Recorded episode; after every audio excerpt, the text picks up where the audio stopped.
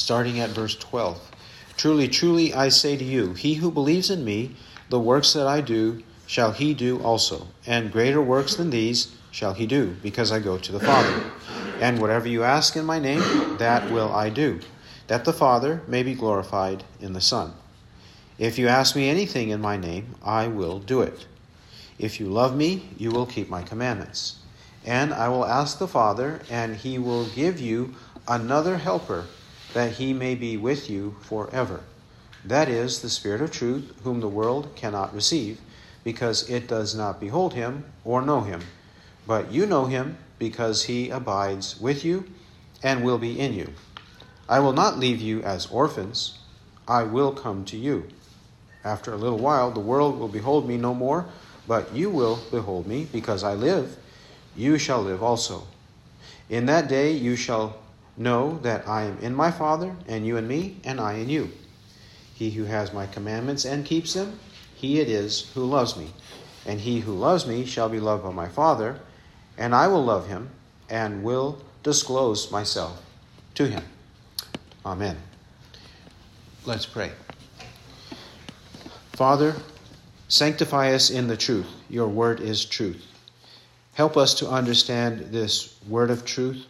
Help us to understand everything be based on the gift of the Holy Spirit that you have given to us.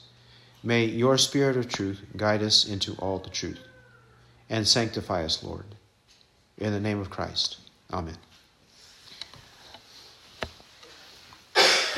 Christ has been teaching since chapter 13, the end of chapter 13, onward, and even through chapter 16, that he is going to go away. First, he's going to go away temporarily for a little while, which means three days and three nights. He's going to go away, but then he is going to go away permanently away from the disciples because he will ascend into heaven. He means it in both ways, depending on the passage in the specific verse, which um, means two ways in which he's going to depart from his own disciples. First, temporarily, and then permanently depart from his disciples. Well, in his departure from the disciples, and in order to encourage them, because no one, if they have the Lord in front of him, no one wants the Lord to depart. Why would we want the Lord to depart? We don't want our friends and family to depart. We don't want our closest friends and family to depart, our most intimate relationships. We don't like that. How much more, if we have the Lord of heaven among us, would we want him to depart from us? Naturally, the disciples are discouraged, they are troubled. That's why he says in 14:1, "Let not your heart be troubled." And he says in various ways throughout that they should depend on him and not be troubled. 14 14 If you ask me anything in my name, I will do it. So don't be troubled. Ask in my name, and I will do it. 14 15 If you love me, you will keep my commandments. Love me and keep my commandments while I am away. Love me and keep my commandments while I am away. And don't be discouraged. Verse 18 I will not leave you as orphans, I will come to you. After a little while, the world will behold me no more, but you will behold me, because I live, you shall live also. Verse 19. Yes, a time is coming when I'm going away, but that experience of grief that you will experience for three days is not insurmountable. I'm going to reappear and I'm going to assure you that because I live, I have risen from the dead. One day you shall rise from the dead, and I will give you ample testimony. You're going to see me, you're going to eat with me, you're going to touch me, or be able to touch me. This will all happen. So, this is encouragement for times of trouble. And also, verse 27, encouragement. In verse 27, peace I leave with you my peace I give to you, not as the world gives, do I give to you. Let not your heart be troubled, nor let it be fearful. No need whatsoever to be troubled, because Christ loves his disciples. He not only loves his disciples, the apostles, but he also loves us in the same way. That's why in 1416, he's assuring us that because of his close, intimate, eternal relationship with the Father, 1416, and I will ask the Father, he, the perfect Lamb of God who takes away the sin of the world, also has a perfect, eternal relationship with the Father, so that whatever he petitions, of the Father. Whatever he asks, whatever he requests of the Father, it will happen on our behalf. That's why he's saying, I will ask the Father. Imagine that. The Son of God, who has a unique relationship with the Father, asks the Father, petitions the Father, pleads with the Father on our behalf. He loves us in this way so much that he asks the Father on our behalf.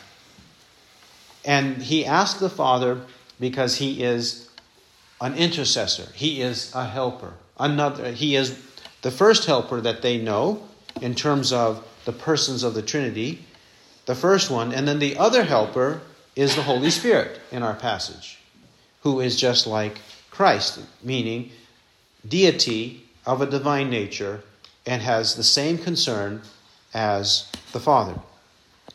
Now, what is this in this context? He's asking for the Holy Spirit to come and help us. Elsewhere, he has asked also in chapter 17, chapter 17, verse 9, he asks uh, on behalf of us. 17 9. I ask on their behalf. I do not ask on behalf of the world, but of those whom you have given me, for they are yours. He asks on our behalf, not on behalf of the world, that we might be one, we might believe, and we might enjoy the fellowship of the Father, Son, and Holy Spirit in unity. 17:15 I do not ask you to take them out of the world but to keep them from the evil one. He there asks the Father not to instantly on the moment of our conversion to make us disappear from the world, but keep us in the world, yet keep us, protect us, guard us from Satan, the evil one. The Lord Jesus asks the Father to keep us from Satan, the evil one, so that he does not destroy us. Because as we know, 1 Peter 5 8, your adversary, the devil, prowls about like a roaring lion seeking someone to devour. But he won't devour us permanently, forever. He will not devour us because Christ asks the Father on our behalf to be protected from Satan. In fact, Romans 16 20, and the God of peace will soon crush Satan under your feet. We will have victory over Satan. Furthermore, in 17, chapter 17, verse 20, 1720, it says, I do not ask in behalf of these alone, but for those also who believe in me through their word. And 21, that they may all be one, even as you, Father, are in me, and I in you, that they also may be in us, that the world may believe that you sent me. He asks the Father on our behalf, we who believe through the words of the apostles, we who believe in many generations later, because we believe in the words of the apostles, in what they preach in the New Testament. And as a result of the, the petition of Christ, we are one. We are one, of one mind, and that the Father and the Son and Spirit, that they may be in us, that we might be in God. To have that kind of attachment, that kind of joining ourselves to God which lasts forever. Christ has asked the Father for this, and this assurance for us to have. Moreover, he says in verse 24, verse 24, John 17, 24, Father, I desire that they also, whom you have given me, be with me where I am, in order that they may behold my glory, which you have given me. For you loved me before the foundation of the world. Before the foundation of the world, the Father and the Son loved each other, and now we enter into that loving relationship. So that where Christ is, John 14, remember he said that he's going away to prepare a place for us, that where I am, there you may be also. Now, also, he says that he wants us to be with him forever. Christ, he explains or petitions the Father on these matters on our behalf. This is the kind of love he has given us. So that when he says he's departing, he's not departing as though he's leaving us, as he said, like orphans. We're not being left like orphans. We have the protection, we have the love, we have the provision of our Heavenly Father, of Christ His Son, and also of the Holy Spirit. That's back to 1416. In particular, this love of the Holy Spirit, the protection of the Holy Spirit, he says, I will ask the Father, and he will give you another helper. Now, when he asks the Father, the Father will give to us another helper. That's the sequence. 1426. 1426. But the helper, the Holy Spirit, whom the Father will send in my name, he will teach you all things and bring to your remembrance all that I said to you. 1526. 1526. With uh, when the Helper comes, whom I will send to you from the Father, that is, the Spirit of truth, who proceeds from the Father, he will bear witness of me.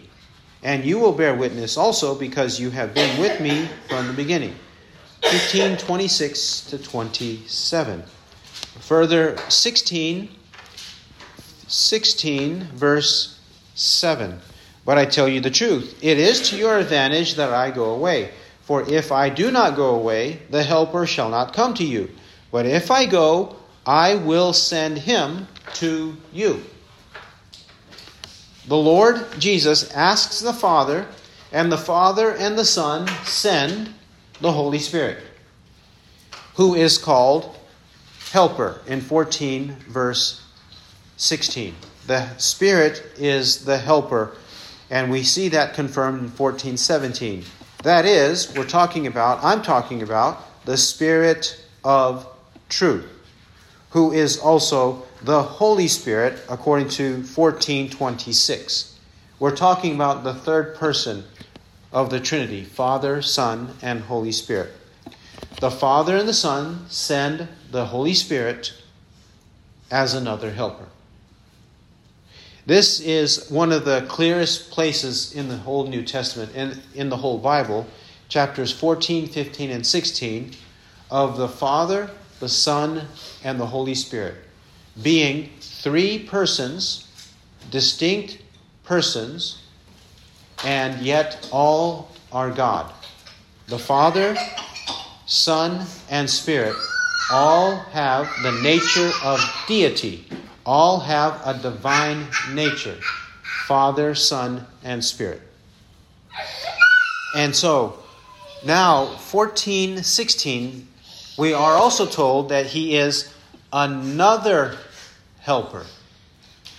Another helper. Well, who was the first helper? It was Christ. The first one was Christ, and now the Spirit is another helper. Also, in the original language, the word for another is typically, most often, the word for another of the same kind. Not another of a different kind, but another of the same kind. That's the word. So, of the same kind, meaning what? Just as the Son possesses a divine nature, John 1 1, in the beginning was the Word, and the Word was with God, and the Word was God. John 1 1, the Word, Christ, has a divine nature. Even here, the Holy Spirit has a divine nature Father, Son, Spirit. Three persons, one God. They are of the same divinity. But also, didn't Christ care for, love his disciples? Yes. Well, here too, the Holy Spirit also has that loving desire for the disciples of Christ. He will love them, He will care for them, He will protect them, and He's going to do it forever, it says in verse 16, that He may be with you forever. So, lovingly, graciously, He is called the Spirit of grace in Hebrews 10 29 and in Zechariah 12 10. The Spirit of grace, this gracious Holy Spirit, loving Holy Spirit, protecting Holy Spirit, is who this helper is. Now, our Bible says helper. We may render it helper, advocate, intercessor, or comforter. The old translations render this, this word comforter. This may be the best word here in this context to render this original language word, Greek word, comforter. Why comforter? Because the disciples were comforted whenever Christ was with them, right? Not when he was gone from them, like those three days. He, they were comforted when he was with them. In the same way, the Holy Spirit is said to be another helper or another comforter because when Christ goes away, the Spirit will come to them and will give them the comfort and the assurance, the peace that they need. And in our context, they are troubled. 14 verse 1 Let not your heart be troubled. Correct? Verse 27, 14, 27. Peace I leave with you, my peace I give to you. Not as the world gives, do I give to you. Let not your heart be troubled, nor let it be fearful. So we should not be troubled or fearful, but take courage. 1633 These things I have spoken to you, that in me you may have peace. In the world you have tribulation, but take courage. I have overcome the world. So, this role of the Spirit is what he primarily has in mind here, which is important to understand in this context, because this context has been misinterpreted. The comforting role of the Holy Spirit in our life. That's what he means by this comfort of the Spirit. This comforting work is a work that has synonymously, we might say, uh, the, the role of interceding on our behalf or helping us, but that help is intended to finally bring comfort to us. He will intercede or help us, but the goal is to comfort us. That's the point he's making here. That's who the Holy Spirit is, is and what he does on our behalf. Romans 8 Romans 8 26. Romans 8 26 and 27. And in the same way, the Spirit also helps our weakness. For we do not know how to pray as we should, but the Spirit Himself intercedes for us with groanings too deep for words. And He who searches the hearts knows what the mind of the Spirit is because he intercedes for the saints according to the will of God. The Spirit intercedes for us, and also he intercedes for the saints according to the will of God. The Spirit knows the will of God. He intercedes on our behalf for the will of God. And his intercession is also the intercession of Christ. Look at 834. 834. In that, not only does the Spirit intercede for us, but Jesus Christ intercedes for us to ensure our faith. 834 of Romans. Who is the one who condemns? Christ Jesus is he who died? Yes, rather, who was raised, who is at the right hand of God, who also intercedes for us. In 1 John 2 1, 1 John 2 1, it says, Little children, I am writing these things to you in order that you may not sin. But if anyone does sin, we have an advocate with the Father, Jesus Christ the righteous. 1 John 2, verse 1. Jesus Christ is our advocate, our intercessor before the Father, so that if we know that and we depend on Him, we have fellowship with, with Him, we confess our sins, what will be the result? We are comforted with the fact that we are forgiven of our sins because we believe in Christ. His Spirit and Christ work together to comfort us, to advocate on our behalf. This is what Christ means when he says that he will give you another helper.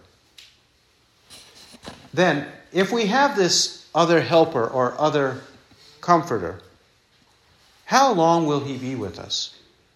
In 1416, John 14:16, He will remain with us forever. Not temporarily, but forever. This is an evidence of our assurance that when the Lord saves someone, He doesn't save, then lose, save, then lose. The Lord saves, and He saves forever. And the presence of the Holy Spirit in our life is that guarantee, that pledge, that assurance that we have that He remains with us and with us forever. When the Lord Jesus gives the Holy Spirit to us, it is not temporarily. Not temporarily in the elect. It may be temporarily in the reprobate, like Balaam in Numbers 24 2, the Spirit of God came upon him, and he took up his discourse and prophesied concerning Israel. But in his case, it was temporary. But in our case, he remains forever. Forever. Ephesians, well, no, first, Romans. Romans chapter 8. Romans 8 12. 8 12 to 17. Romans 8 12 to 17. So then, brethren, we are under obligation, not to the flesh to live according to the flesh, for if you are living according to the flesh, you must die. But if by the Spirit you are putting to death the deeds of the body, you will live. For all who are being led by the Spirit of God, these are sons of God. For you have not received a spirit of slavery, leading to fear again, but you have received a spirit of adoption as sons, by which we cry out, Abba, Father. The Spirit Himself bears witness with our spirit that we are children of God. And if children, heirs also, heirs of God, and fellow heirs with Christ, if indeed we suffer with Him, in order that we may also be glorified with Him. And also, verse 23. And not only this, but also we ourselves, having the first fruits of the Spirit, even we ourselves groan within ourselves, waiting eagerly for our adoption as sons, the redemption of our body. We have the first fruits of the Spirit. If we have received the first fruits of the Spirit, what about the rest of the harvest of the Spirit? That too will be ours. And in Romans 8 12, to 17, he first tells us that if we are being led by the Spirit into conformity to the Spirit, not the flesh, that is evidence that we belong to the Spirit. The Spirit dwells in us. And further, in verse 16, if the Spirit is bearing witness to our spirit that we are children of God, that's our internal assurance that we know him, he dwells in us, and he dwells in us forever. We have assurance that we belong to him by the, the work of the Spirit in our life, both inside of us and outside of us. Romans called it the first fruits of the Spirit. Second Corinthians will call it a pledge. He is our pledge and seal. 2 Corinthians 1 21 to 22. 2 Corinthians 1 21. Now he who establishes us with you in Christ and anointed us is God, who also sealed us and gave us the Spirit in our hearts as a pledge. God anointed us, well, He first established us, anointed us, sealed us, and gave us the Spirit in our hearts as a pledge. A pledge is an initial payment, it is a deposit, it is a first evidence of the seriousness of the covenant or contract.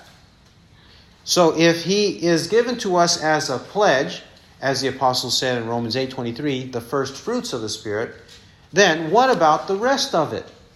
The rest of it awaits yet future. The rest of the work of the Holy Spirit in us awaits the future. And when is that future? 2 Corinthians 5. 2 Corinthians 5. 2 Corinthians 5, verse 1. 5, verse 1. Particularly verse 5. But we'll start at verse 1. For we know that if the earthly tent which is our house is torn down, we have a building from God, a house not made with hands, eternal in the heavens. For indeed in this house we groan, longing to be clothed with our dwelling from heaven, inasmuch as we, having put it on, shall not be found naked. For indeed, while we are in this tent, we groan, being burdened, because we do not want to be unclothed, but to be clothed, in order that what is mortal may be swallowed up by life. Now, he who prepared us for this very purpose is God, who gave to us the Spirit as a pledge. Therefore, being always of good courage, and knowing that while we are at home in the body, we are absent from the Lord. For we walk by faith, not by sight. We are of good courage, I say, and prefer rather to be absent from the body and to be at home with the Lord. Therefore, also, we have as our ambition, whether at home or absent, to be pleasing to Him. For we must all appear before the judgment seat of Christ, that each one may be recompensed for his deeds in the body according to what he has done whether good or evil. The Spirit is given to us as a pledge, but the full payment, the full reward will come when? When we receive our eternal home, or our body to live eternally in our eternal home. When we are fully clothed with an immortal body to live with the Lord, to be with the Lord forever. That's the forever. That's the eternalness of what we have received. When the Holy Spirit comes to dwell within us, we who are the elect, the true believers, we will live forever. Nothing is going to break it.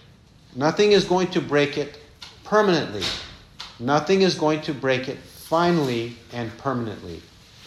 Nothing will breach our relationship, eternal relationship with the Lord. Verse 17 of John 14. 14, 17. That is the Spirit of truth. We've already seen from 1426 by helper, he means the Holy Spirit. He's not talking about a good spirit, a good angel. He's talking about the Holy Spirit. Also, by the way, he's not talking about Muhammad, the false prophet of Islam, who Muslims say is the Spirit of truth, the Holy Spirit from John 14, 15, and 16. He is not the Holy Spirit. That is completely absurd, completely ridiculous. It has nothing to do with Muhammad, the Arab. It has nothing to do with him. It is talking about the Holy Spirit of God Father, Son, and Holy Spirit. So, what is he called here? 1417? The Spirit of truth. The Spirit of truth. The same in 1526. When the Helper comes, whom I will send to you from the Father, that is, the Spirit of truth, who proceeds from the Father, he will bear witness of me. 1613. In 1613, but when he, the Spirit of truth, comes, he will guide you into all the truth. For he will not speak on his own initiative, but whatever he hears, he will speak. And he will disclose to you what is to come. The Spirit of truth, he is called. He will hear the truth, and whenever he hears the truth, he will speak the truth to us, teach the truth to us. This is similar to what Christ said in many occurrences throughout the book of John that whatever he hears from the Father, he teaches to us. In the same way, whatever the Spirit hears from the Father, he teaches to us. He teaches to us what? The truth. This is also why in 1 John 5 7, he is called the truth. He says, The Spirit is the truth. The Spirit is the truth. Just as Christ is the truth, John 14 6, I am the way and the truth and the life. Christ is the truth. The Spirit is also the truth. The Spirit will not say, will not do anything that is contrary to the truth, because He is truth. 1 John 5 7. If the Spirit is truth, He will not contradict the truth of whoever God is, whatever God says. And how can we know who God is and what He says? Except from the Bible. Except from the Bible, correct? In the Bible, that's where we find the truth. John 17 17. Sanctify them in the truth. Your word is truth. That's where we find it. Even when we pursue the greatest commandments to love God and to love our neighbor as ourselves, we pursue it in truth. 1 Corinthians 13, 4 to 7. 1 Corinthians 13, 4 to 7. The pursuit of truth. Verse 4. Love is patient, love is kind, and is not jealous. Love does not brag and is not arrogant does not act unbecomingly, it does not seek its own, is not provoked, does not take into account a wrong suffered, does not rejoice in unrighteousness, but rejoices with the truth. Bears all things, believes all things, hopes all things, endures all things. The Spirit of truth gives us a love of truth to rejoice with the truth. This is what it truly means to love God, to know God, and to keep His commandments, which is the very opposite of the way we used to be and the way the world is now. John 8 44. It is the complete opposite of the way the world is not now. John 8 40 4. Shall we actually read 841 to 47? 841. You are doing the deeds of your father. This is Christ to his enemies. They said to him, We were not born of fornication. We have one Father, even God. Jesus said to them, If God were your Father, you would love me, for I proceeded forth and have come from God. For I have not even come on my own initiative, but he sent me. Why do you not understand what I am saying? It is because you cannot hear my word. You are of your father, the devil, and you want to do the desires of your father. He was a murderer from the beginning and does not stand in the truth, because there is no truth in him. Whenever he speaks a lie, he speaks from his own nature, for he is a liar and the father of lies. But because I speak the truth, you do not believe me. Which one of you convicts me of sin? If I speak truth, why do you not believe me? He who is of God hears the words of God. For this reason, you do not hear them, because you are not of God. This, those who belong to Satan, those who belong to the devil, have no truth in them. There is no truth in him, and those who belong to him, because all of us used to belong to Satan, we were sons of disobedience, we were children of wrath, we belong to the prince of the power of the air. Ephesians 2 1 to 3. We belonged to him until we belonged to Christ, until his Holy Spirit came to dwell in us, until Christ came to dwell in us. Then we had a love of the truth, because the Spirit of truth dwells in us. Otherwise, we loved lies. Otherwise, we pursued lies. Otherwise, we had nothing worthy, nothing commendable in us that God might desire. Nothing. And we couldn't hear. We could not and did not hear. Now, speaking of could not hear, because we did not belong to God, we were not of God, Christ continues this same train of thought in 14 17. John 14 17. The Spirit of truth dwells in us. But he says, whom the world cannot receive. The world cannot receive. That's an absolute statement. The world. By world, he does not mean the disciples at the time, and he does not mean us, because we have received him. Correct? So, who does he mean by the world? He means the reprobate world, the wicked world, the world that will never be saved. He's not talking about the elect world, he's talking about the evil, reprobate, wicked world that will never be saved. They cannot receive the Holy Spirit. They cannot. Why? Because it does not behold him or know him, but you know him. The fact that the reprobate world cannot receive the Spirit has to also relate to the word that they cannot receive. We, we just read that in John 8 41 to 47. In 843, he says, Why do you not understand what I am saying? It is because you cannot hear my word. They can't hear it or bear it bear it enough to receive it, to believe in it, to embrace it, to believe and repent of their sins. And they don't believe God.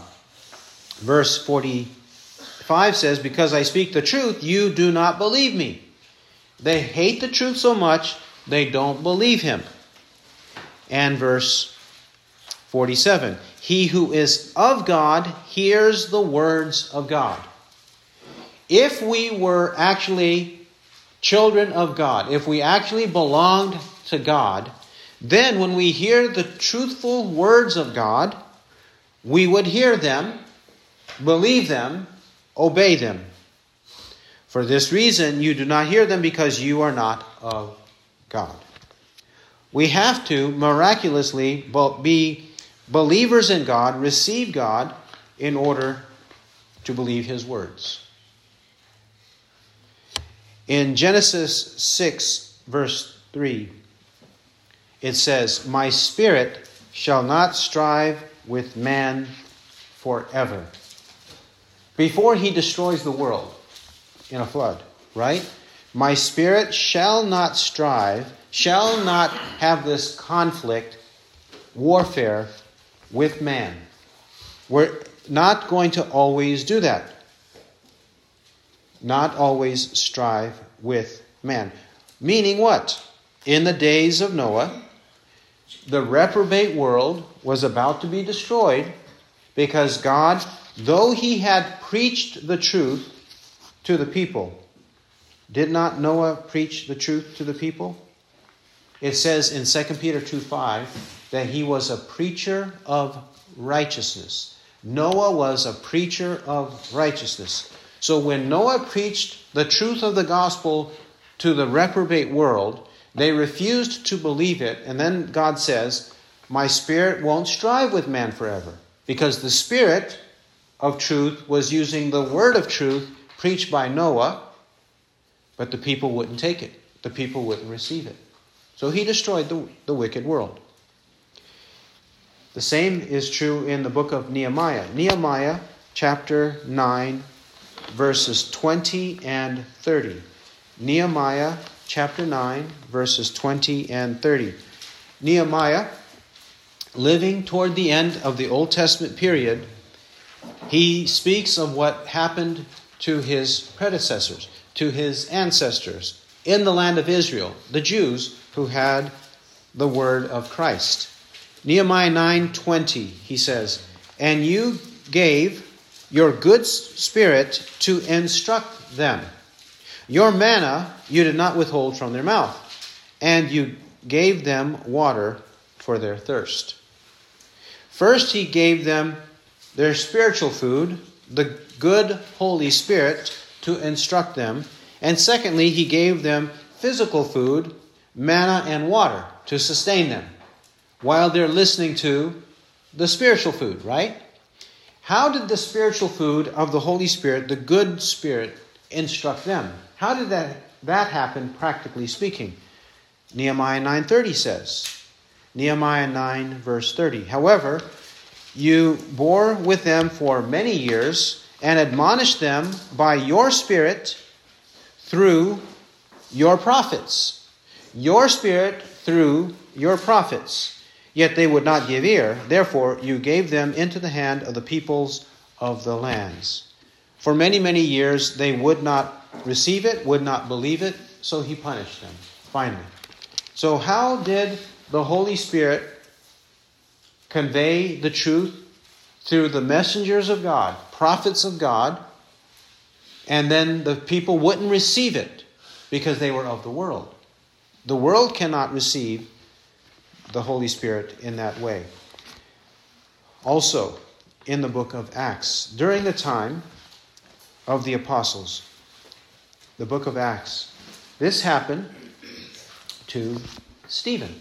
And Stephen, not only had it happened to him personally so that they stoned him to death, but Stephen says this is the way it has always been. Stephen, too, confirms this fact that it has always been this way that the Spirit uses the Word.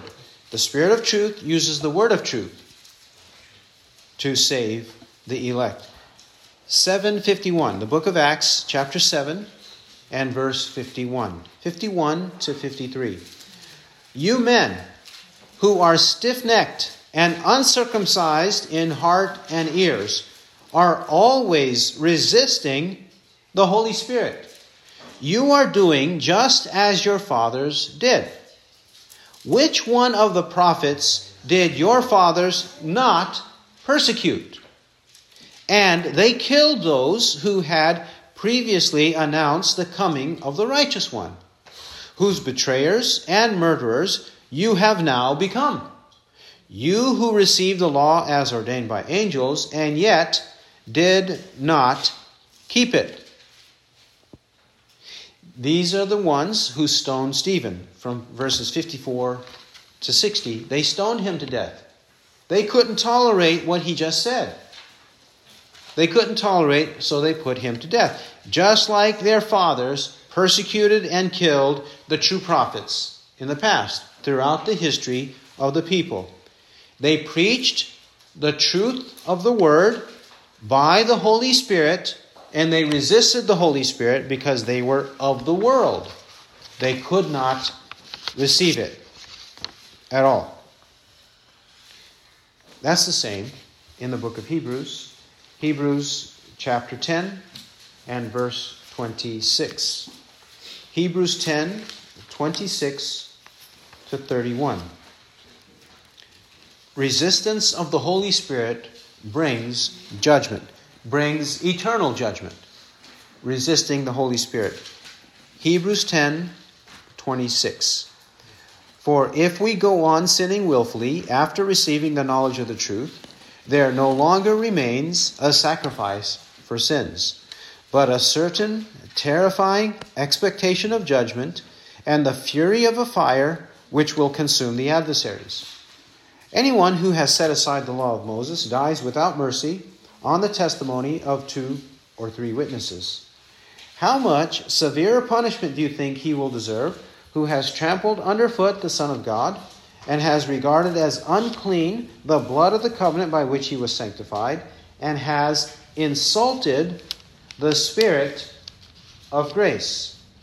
For we know him who said, Vengeance is mine, I will repay. And again, the Lord will judge his people. It is a terrifying thing to fall into the hands of the living God. This is what it means the world cannot receive him.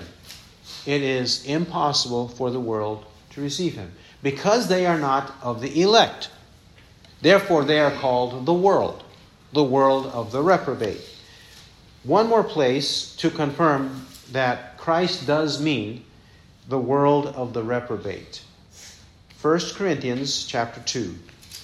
1 Corinthians chapter 2 6 to 16. 6 to 16. 1 Corinthians 2 6.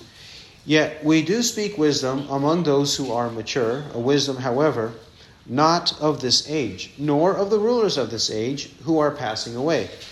But we are but we speak God's wisdom in a mystery, the hidden wisdom which God predestined before the ages to our glory, the wisdom which none of the rulers of this age has understood. For if they had understood it, they would not have crucified the Lord of glory. But just as it is written, things which eye has not seen and ear has not heard, and which have not entered the heart of man, all that God has prepared for those who love him. For to us God revealed them through the Spirit. For the Spirit searches all things, even the depths of God. For who among men knows the thoughts of a man except the Spirit of the man which is in him? Even so, the thoughts of God no one knows except the Spirit of God. Now we have received not the Spirit of the world, but the Spirit who is from God, that we might know the things freely given to us by God, which things we also speak, not in words taught by human wisdom, but in those taught by the Spirit combining spiritual thoughts with spiritual words. But a natural man does not accept the things of the Spirit of God, for they are foolishness to him, and he cannot understand them because they are spiritually appraised. But he who is spiritual appraises all things, yet he himself is appraised by no man. For who has known the mind of the Lord that he should instruct him? But we have the mind of Christ. A contrast is made here between the elect, those who are predestined to understand the wisdom of God to one's glory, verse 7, contrasted with the rulers of this age and all the rest of the people who are like them in verse 8, the wisdom which none of the rulers of this age has understood. For if they had understood it, they would not have crucified the Lord of glory. Well, why didn't the rulers of this age understand God's wisdom and not crucify Christ? They didn't because they weren't predestined, verse 7. They were not predestined. Those who are predestined have the Spirit reveal the truth for our salvation, verse 10. For to us God revealed them through the Spirit. For the Spirit searches all things, even the depths of God. The Spirit revealed these truths to us so that we believed, and we understand why Jesus died on the cross. But the natural man, verse 14, he is the reprobate man. He is the man who thinks the things of the Spirit, who won't accept, does not accept, for they are foolishness to him. They call it foolishness, and he cannot understand them because they are spiritually appraised. Spiritually, they are judged, therefore, they cannot understand them. Cannot understand, cannot receive, cannot have it revealed to them. This is a reference to the reprobate. The reprobate world cannot receive the Spirit. Then, John 14, 17, he says, Because it does not behold him or know him. The world, the reprobate world, does not behold, see, or perceive him, or know him. It does not perceive or know him because God is spirit. John 4 24. And those who worship him must worship him in spirit and truth. John 4 24. God is spirit, and a spirit does not have flesh and bones. Luke 24 39. In their case, they deny the reality of the Holy Spirit, partially because he is invisible, he is spirit. But also, they don't have faith to believe in that which is invisible, that which is unseen. They don't have faith to believe in that. Faith is the assurance of things hoped for, the conviction of things not seen. Hebrews 11:1. 1. They cannot please God, for without faith it is impossible to please him. Hebrews 11:6. And they don't have faith like Moses had faith because Moses was believing as seeing him who is unseen. Hebrews 11 27. So they don't perceive him or know the Spirit because they don't have faith to believe in those invisible, immaterial, non physical truths. They reject it. They will ridicule it. They'll laugh at it. They'll say, We are crazy because we are believing in things that are unseen. But no, we are not crazy.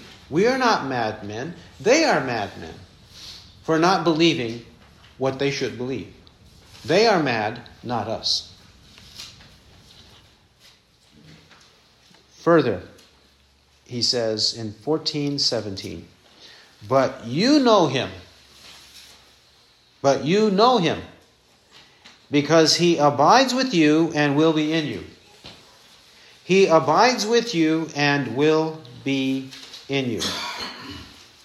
This verse teaches us that these disciples did know the Holy Spirit because the Holy Spirit did abide, live, remain in them. He abides with you and further assures them that the Holy Spirit will be in you. The Holy Spirit will not be detached from you, the Holy Spirit will not escape you. You will always have this Spirit. He may be with you forever. I have assured you by my intercession with the Father and the Spirit's intercession with the Father that the Spirit will remain in you and with you forever. He will not ever separate from you, will never disappear, will never go away, will never break the covenant that God has with you. He's assuring the disciples of that. And what is true of the disciples is also true of us. That when the Spirit resides in us, He remains in us forever. He remains in us and He equips us because He is in us. First, that he remains in us. Ephesians 1 13 and 14. Ephesians 1 13. In him you also, after listening to the message of truth, the gospel of your salvation, having also believed, you were sealed in him with the Holy Spirit of promise, who is given as a pledge of our inheritance, with a view to the redemption of God's own possession to the praise of his glory. The Holy Spirit of promise was given to us as a pledge, and we were sealed in Christ. Sealed in Him. In Him, you also, we were sealed. Because we heard the truth, the Spirit sealed us, the Spirit was given to us as a pledge, and He's going to abide with us, and He will be in us. Some have sought to make a distinction between these prepositions abides with you and will be in you, as though there is some great difference. If we are to take any difference whatsoever, it may be that this is an echo, a repetition of John 7:37 to 39, which anticipates the day of Pentecost. However, we don't have to necessarily take it that way. This may simply be another way that Christ and John the Apostle, who are apt to say the same thing in different ways, to assure us and to clarify to us of an essential truth. And in this case, this essential truth is that He, the Lord Jesus, asks the Father so that we are assured that the Spirit may be with us forever. He already abides with us, but will be in us even in the future as our pledge, as our comforter, the one who grants us peace and assurance, he will be with us. He is with us and will be in us. Since the context of this passage is to focus on the comfort of the Holy Spirit, this is likely the best interpretation that He is with us and will be in us forever. So we will never be left as orphans. Verse 18 I will not leave you as orphans. We're never left that way. The God who loves us and cares for us provides for us by his Spirit. That's the point, the fundamental point he makes. Now, why would they need to know this? Why would they need to know this? Because, as we've seen already, he's been telling these disciples that the world is going to hate them. The world will not like them, they will despise them. 15, 18. If the world hates you, you know that it has hated me before it hated you. If you are of the world, 15, 19, and 20. If you were of the world, the world would love its own. But because you are not of the world, but because I chose you out of the world, therefore the world hates you. Remember the word that I said to you? A slave is not greater than his master. If they persecuted me, they will also persecute you. If they kept my word, they will keep yours also. He tells them that this is a reality. The world will hate you. I am your master, you are my slaves. If they hated the master, they're going to hate the slaves. It will happen that way. He told them earlier in ministry, when they did possess and have the Holy Spirit dwelling in them, Matthew 10 20, Matthew 10 20. For it is not you who speak, but it is the Spirit of your Father who speaks in you. The Spirit of your Father who speaks in you. In our period, until the return of Christ, he tells us in Mark 13 11. Mark 13 11.